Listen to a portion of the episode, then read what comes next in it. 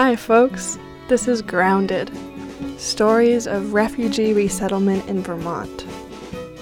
I'm your host, Tilden Reamer Leach. In this episode, you will hear stories like that same view the horizon with no boats, no land, the stars above with nothing else blocking them. Um, to them, that view must have felt like the most hopeless view in the entire world.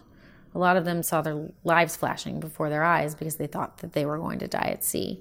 And so I just constantly had this uh, kind of juxtaposition in my brain about the sea and how beautiful yet dangerous it was.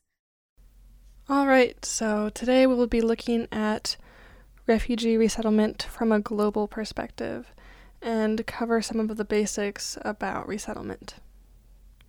So, when I embarked on my work with refugee issues, I had a general sense of why someone would receive refugee status, but I didn't fully understand how long the process of attaining refugee status actually takes. From fearing for your life, fleeing from the place you live, finding temporary safety, and eventually building a life in a new country, the process can easily span a decade. And on top of that, only a very small percentage of people are granted the opportunity to start anew. Amila Merdzanovic, director of the Vermont Refugee Resettlement Program, helped me understand some of the basics of how refugees end up in our state. So, um, refugee resettlement in the United States is is a federal program, which means that um, our government um, actually chooses, selects who comes to the country.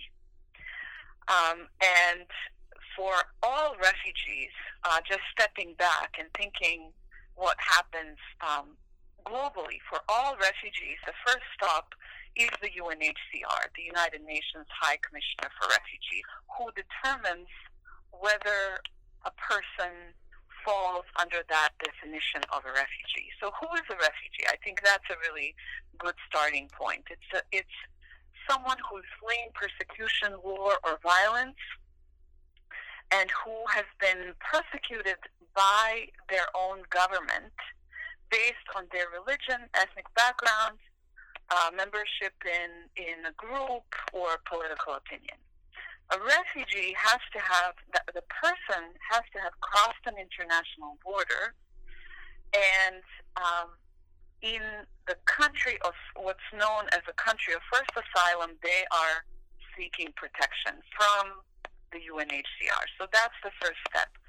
Once the UNHCR makes that determination, um, the person can then express their desire to be resettled to a third country. Keep in mind, um, last year, UNHCR recorded the highest number of forcibly displaced persons in the world since World War II 65 million people. Out of that number, 25 million are refugees.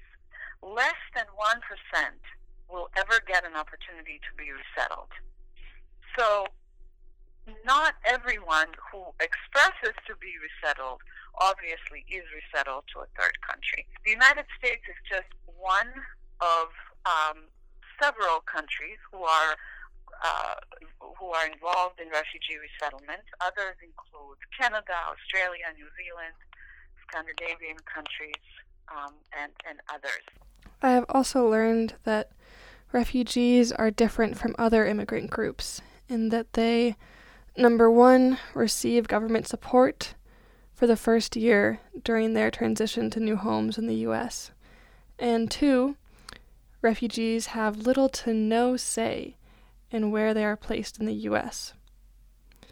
Unlike almost any other immigrant group in the United States, or globally for that matter, refugees are resettled at the direction of the federal government.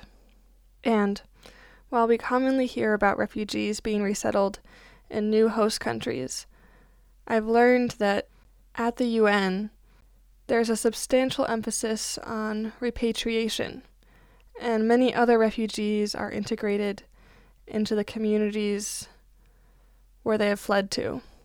In fact, the average time a refugee spends in a refugee camp is around 17 years, which is mind blowing.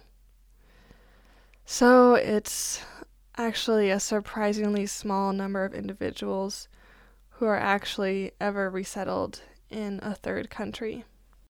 The United Nations High Commission for Refugees seeks to aid refugees by supporting three durable solutions to their displacement repatriation, integration, and resettlement. Repatriation efforts seek to return displaced individuals to their countries of origin through negotiations with local and regional leaders in areas of return. Integration efforts support naturalization of refugees or displaced persons in the communities to which they have fled. Finally, resettlement efforts help relocate refugees to third nations with formal resettlement programs that allow the refugee to become a naturalized member of that nation. While it is hard to escape the never ending news reports about the migration crisis and the waves of people trying to flee their homes by making the treacherous journey in poorly equipped boats across the Mediterranean Sea. This crisis is actually not a new phenomenon. Scholars like Jane Freedman point out that migrants have tried to cross the Mediterranean to reach Europe for many years. What is new here is the dramatic increase in the influx of migrants. Conflicts in Syria, along with conflicts in Afghanistan, Eritrea, and Somalia, have increased these numbers dramatically. This increase goes along with growing restrictions on legal avenues to enter Europe and tighter security at border crossing points. Also, we are now seeing a larger diversity of immigrants, with many more women and children fleeing conflict. Evidently, we are now witnessing the highest levels of forced displacement on record with more than 65 million people forced from their homes in 2016. For me, it is hard to really even comprehend what this type of massive migration might look like on the ground. So I've asked Jenelle Eli of the American Red Cross to share the circumstances of a few of the individuals she has met in her work. My name is Jenelle Eli, and I am Director of International Communications at the American Red Cross. I met Jenelle at UVM actually during the fall of 2017 when she gave a presentation about her experiences traveling on a rescue boat on the Mediterranean Sea as part of her work with the American Red Cross. There's this statistic that really blows my mind, which is that every minute 20 people are forced to flee their homes. And so the migration crisis is something that lots of humanitarian organizations are trying to address, and Red Cross is one of those organizations. So people are driven from their homes um, for various reasons, right? Conflict, poverty, violence, inequality. And there are lots and lots of people who are trying to find safety by fleeing across the Mediterranean Sea. So these are migrants who were in Libya, whether they're from Libya or from other countries in Africa or the Middle East, and they've gotten to Libya.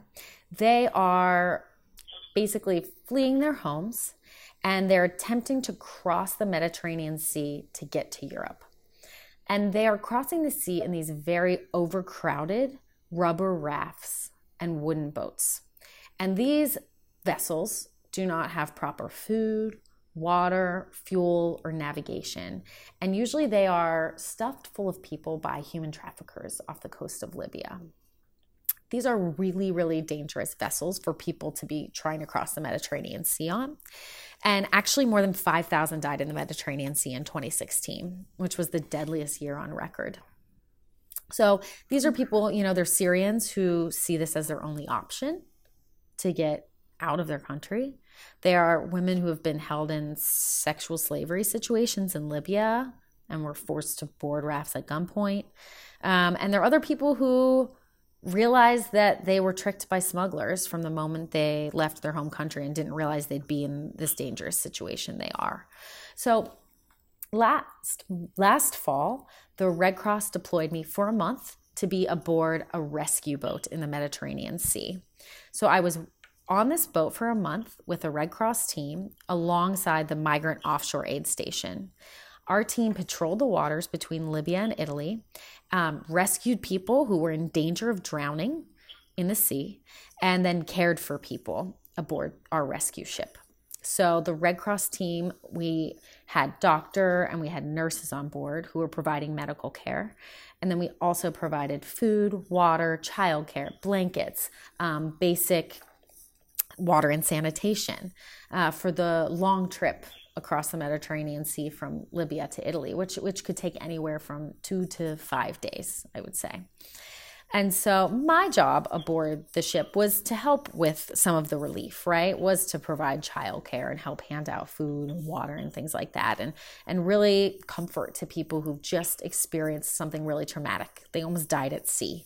Um, and a lot of them had experienced many traumatic things before even attempting this dangerous journey.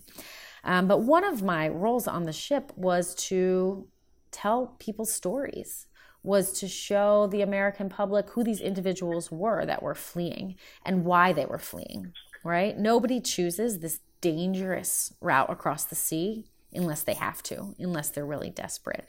And so one of my jobs was to understand who people are and what their stories were so that I could relay um, their stories to the American public. So, aboard this boat, like I said, we were with these professional rescuers from the Migrant Offshore Aid Station, and we would get up around 4:30 every morning and we would use radar and binoculars to detect unseaworthy vessels in the early hours of the morning and then uh, once we saw that there were migrants in danger of drowning we would take action. What really struck me when i first heard jenelle talk about her experiences on the rescue boat was that because of territorial water laws these rescue boats have to drift 20 plus miles from shore in order to be in international waters and therefore be able to lawfully take action and rescue people from poorly built boats. Her crew members would scan the blue horizon, looking for boats, but wouldn't be able to take action until the boats crossed into international waters. I imagine it must have been terrible to look out at the dark blue water and know that there were people, even just a couple miles away, that you couldn't help yet.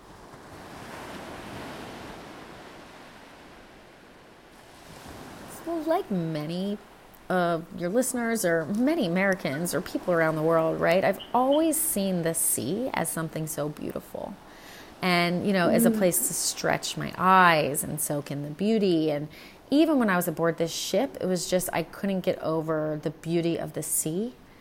But then it was so juxtaposed with the migrants' experience, right? Because the migrants fleeing mm. Libya, that same view, the horizon with no boats, no land, the stars above with nothing else blocking them.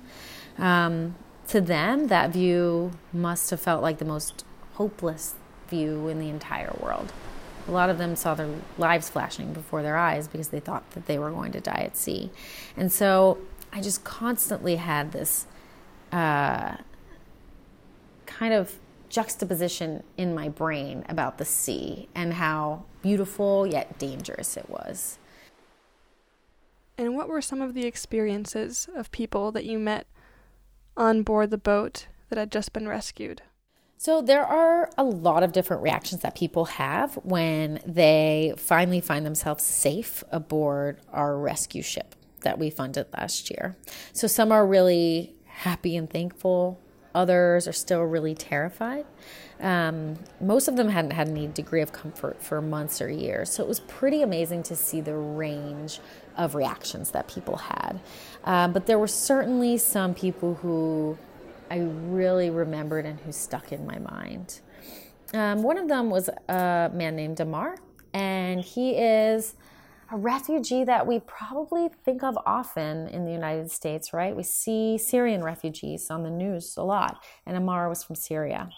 And he had access to the internet the last couple of years. He reads and listens to the news. And Amar actually knew that trying to take the route from Libya to Europe was a really dangerous thing to do. He knew that people died at sea all the time trying to make this dangerous journey to safety, but he told us that it was his only chance at safety.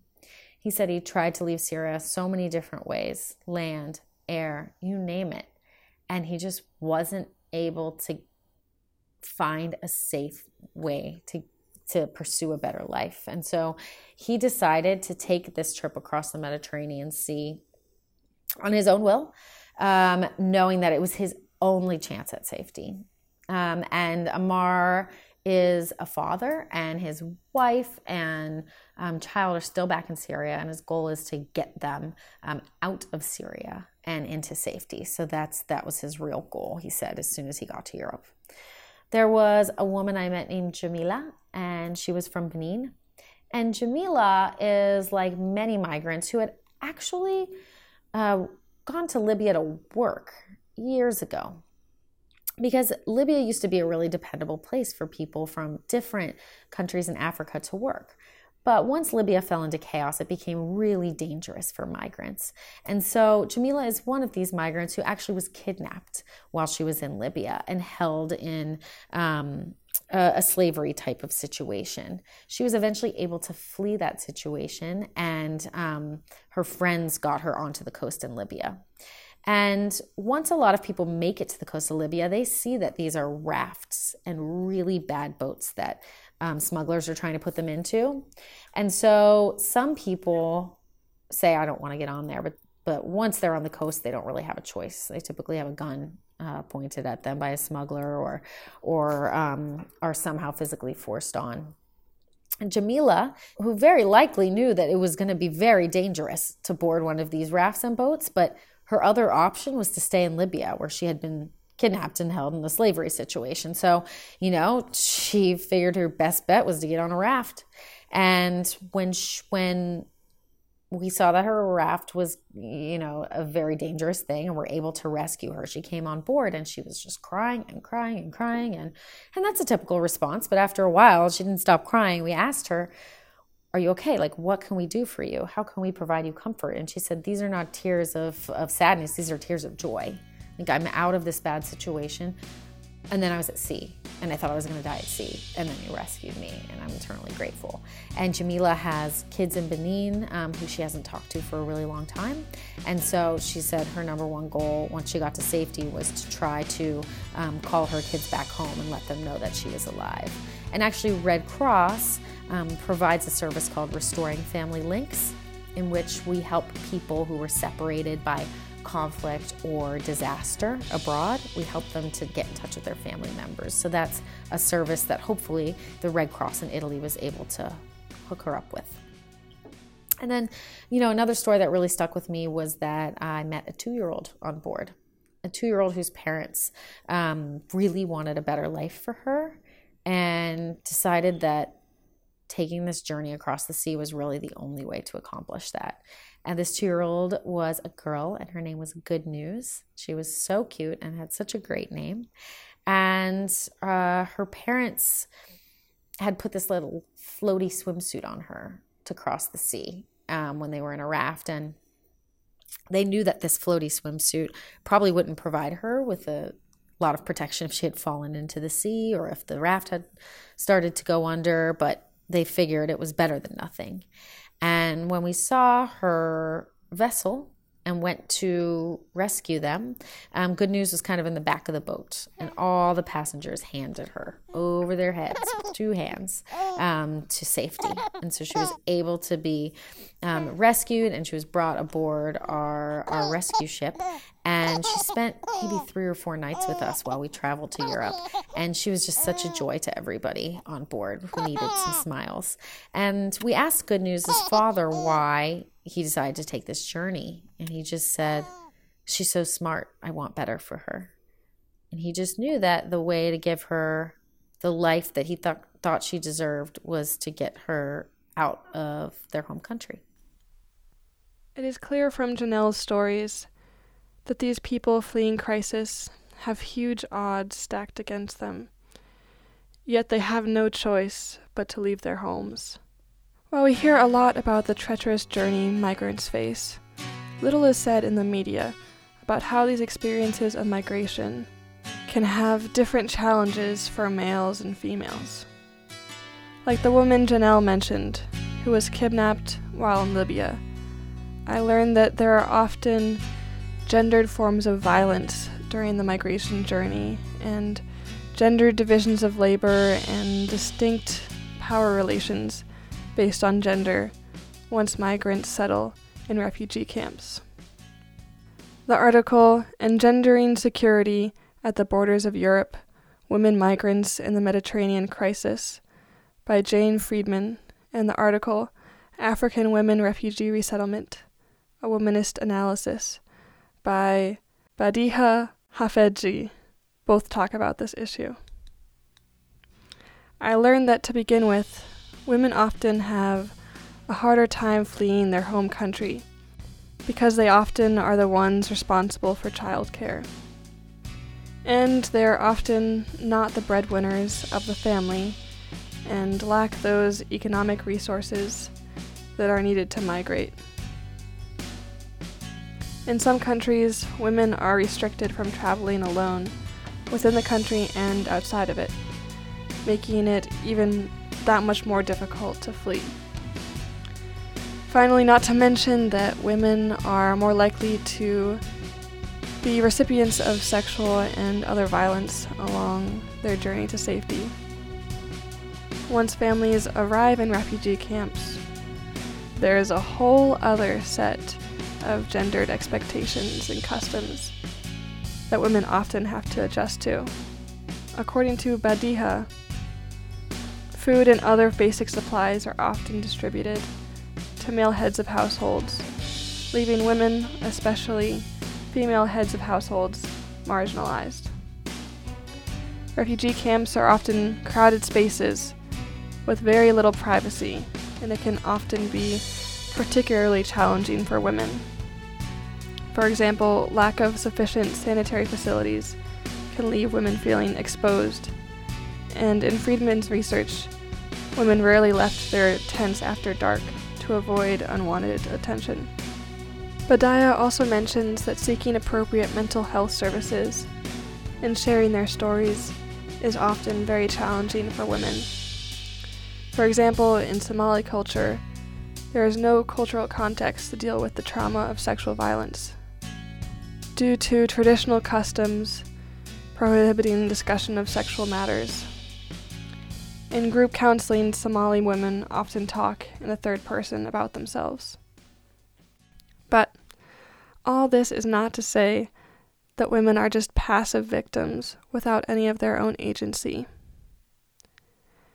Many women feel relieved once they are sheltered in refugee camps, having escaped family violence and constraints in their countries of origin. There are also many recorded instances of women being the ones more likely to request medical and psychological help because their husbands are constrained by gendered roles around masculinity and vulnerability. Aside from gender issues, to gain a better sense of what life is like once migrants reach countries of first asylum, I spoke with Julia McNelly, a local Burlington resident, who made a short documentary film about a refugee aid station in Belgrade, the capital of Serbia, when she traveled there in January of 2016. The uncertainty of when the bordering countries would allow refugees passage was a constant fear for the individuals she met there. Yeah, my experience was kind of interesting in that regard because it was this I mean, things were always changing. Like every few days there might be different news from the border. The border is now closed to everyone for the day, maybe to catch up with quota, you know, like because too many people were crossing. Or Afghanis can't cross on this day for some reason, you know, and um it was just, you know, it's kind of a mess basically. Um and so while I was in Belgrade, I was working with just like a day center that had coffee and tea and food, um, medical assistance, bathrooms, and clothing. Um, so people could come during the day and just kind of like have a safe place to to spend their time. It began as a shelter for people who were coming in um, when they could still cross the borders into Europe. It began as a place where they were coming in on buses from the south of Serbia and then they were able to like wait until their buses or trains left for the Croatian border. But because a lot of the groups of refugees that I was in contact with were no longer able to leave Serbia, it, it kind of just became a place where they were spending all of their time kind of every day because they didn't have anywhere else to go. Julia traveled to this day center in Belgrade after talking to a Serbian friend at a film festival in LA who mentioned how much things had changed in the city over the last year. They, along with another friend, put their heads together and came up with this film project. Yeah, so um our goal was to provide sort of a different um this is coming from two people who had never made a documentary film by the way and um, our goal was sort of to provide a different view on um, maybe just like a more personal image of people who were sort of represented en masse in the media. Like being in the United States, we're reading a lot about the refugee crisis, but it's rare to come in contact with resettled families here because the resettlement process takes so long and so few are admitted to the US. And so you're really just seeing pictures of hordes of people, like, you know, children. There's there's sort of like images of horror and tragedy and sadness. Um, but you don't get a lot of, I guess, um, personal details because that's just not really what was being reported on. Um, so I guess we were sort of hoping to get to know people and to hear whatever stories they could share with us and to like maybe make a contribution to humanizing the idea of refugees and specifically refugees from Muslim countries um, in the United States. Like many projects, Julia and her friend went to Belgrade with a lot of unknowns about who might be there at that moment in time and who might be willing to talk. Um, and a lot of people wouldn't want to talk to us because they felt that they had been let down by media before because, you know, the media was all over the refugee camps. We saw people from different organizations with cameras sometimes every day, you know. Um, mm-hmm. And if there was a refugee who spoke English, they would have to give so many interviews. And so some people spoke to us and they were like, you know, they always promise us that they're here to help, but we're still here and they've done nothing for us. So many of the people Julia ended up talking to and getting to know were fellow volunteers at the day station who worked alongside her, handing out clothes and warm cups of tea. There was a volunteer from Israel and one from Iran and one from Tunisia and one from Syria, you know, like so there's all of these people really coming together from different backgrounds and like you know historically Israel and Iran are not friends diplomatically as countries but just to see two volunteers come together in order to serve another population at need and put aside the differences of their countries to become like really good friends was really beautiful. I think that what really stands out is this deep desire that was um a lot like Abdul Rahman, who's the Syrian refugee that we spent a lot of time with, and he became a close friend. He really talked about peace a lot. Like some of our footage with him is just like, you know, a, a long plea for peace in the world and peace in Syria. Um, and another really remarkable refugee turned volunteer that we met was this man Kamar from Pakistan, and he left Pakistan because he was part of a um, like a minority sect of Islam that wasn't recognized by their government. His family had been really persecuted by police there, and so he ended up leaving. And he has like this absolutely devastating story of like he was in Austria for a while, but then he was deported back to, I think, back to Serbia, where he stayed for a while until he ended up going to Austria again, and then he got deported again to Bulgaria, which is one of the worst places to be a refugee because they have like absolutely no aid. But um, he really talked about like peace and tolerance as well. And I think the thing that was really remarkable was seeing especially those two individuals because we spent so much time with them.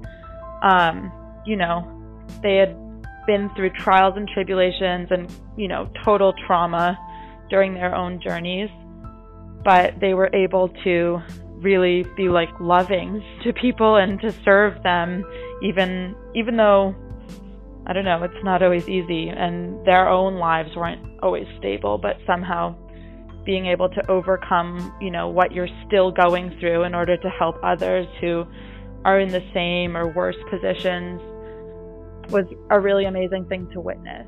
Sometimes it's really striking how arbitrary country border delineations seem.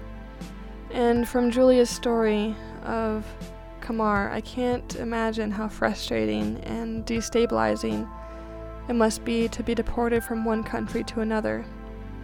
Talking to Julia, it was really clear how ineffective tight border control is at keeping people out. Really, it just leads desperate people to search out increasingly dangerous ways of crossing borders. That's why there's so many cases for safe passage, I think. And I know that it's more complicated than saying that everyone should be allowed across the borders, but I'm just saying, like, I think it's important to realize that closing borders um, especially like with really harsh immigration policies, doesn't keep people out. It just makes them seek much worse, more illegal, more dangerous, and more inhumane ways of of crossing borders. Because human migration is like the history of life. Like if you think about how anyone has ended up where they are, it's because of you know ancient nomadic tribes, which then became civilizations, which then conquered other civilizations, which then, you know, became pilgrims or whatever. Like human migration is the story of life. So it's always going to happen. And, you know, how do we want to facilitate it? I think is a good question for the current time, which is hard to answer. I completely understand, but it's important. Hearing about Julia's experiences talking to people at this aid station. She emphasized the importance of simple gestures, like a smile or handing out a cup of hot tea, as a way to engage with people who have just gone through traumatic experiences. This is simple, but it's good to remember to just like hold space and to like, you know, kind of just remain receptive for what someone is sharing with you without trying to meddle and to comfort and to apologize and, you know, to make them feel better or feel differently.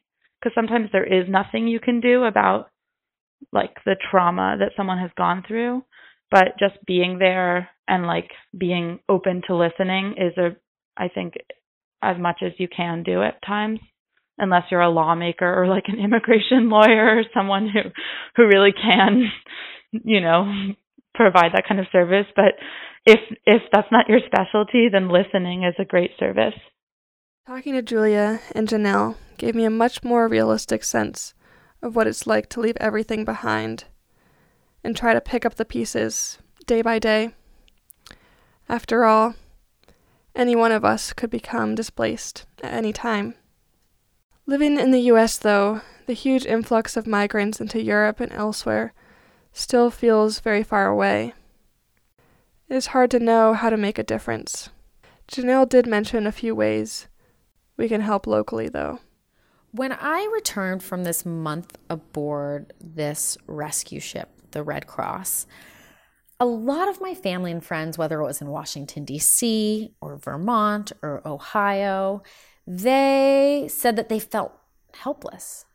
And they said, Wow, I'm glad you got to do something. And you know what? I'm glad I got to do something too. And I'm really glad that the Red Cross gave me the opportunity to spend a month aboard this boat helping people. But what I wanted to say to my family and friends, and, and I hope I did say to some of them, was that there's absolutely a way that, that they could help too. You know, we're not helpless in the face of all these crises that are going on in the world. There are lots of ways to help refugees, whether you're on a rescue ship or whether you're in Vermont or Ohio or Washington, D.C., or wherever. And one of the ways people can help is by volunteering, right? They can volunteer with a local resettlement agency or a local agency helping resettled refugees in their own community because people need help navigating their new lives in the United States.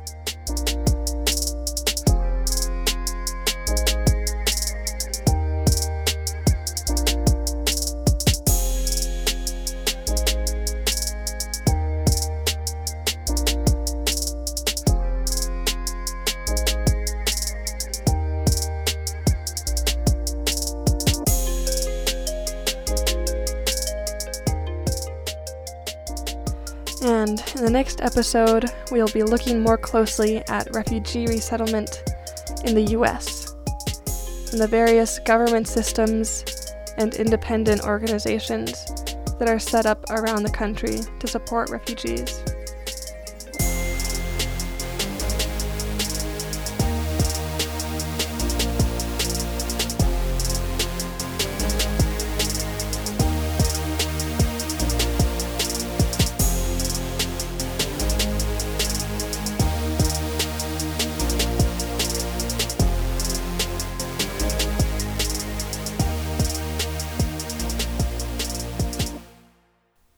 For listening today, and I hope you have a fantastic rest of your week.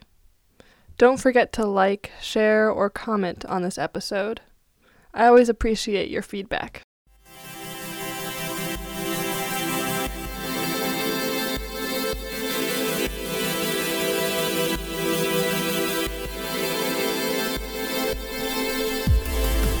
This podcast was created and produced by your host, Tilden Reamerleach. The intro music for the show was created and produced by Edward James. The production of this show received funding from the University of Vermont's College of Arts and Sciences Apple Award and the Four Mini Grant. Other music featured in this episode includes Gone and State of Mind by Audio Binger, Slow Motion by Bensound, and Enthusiast by Tours.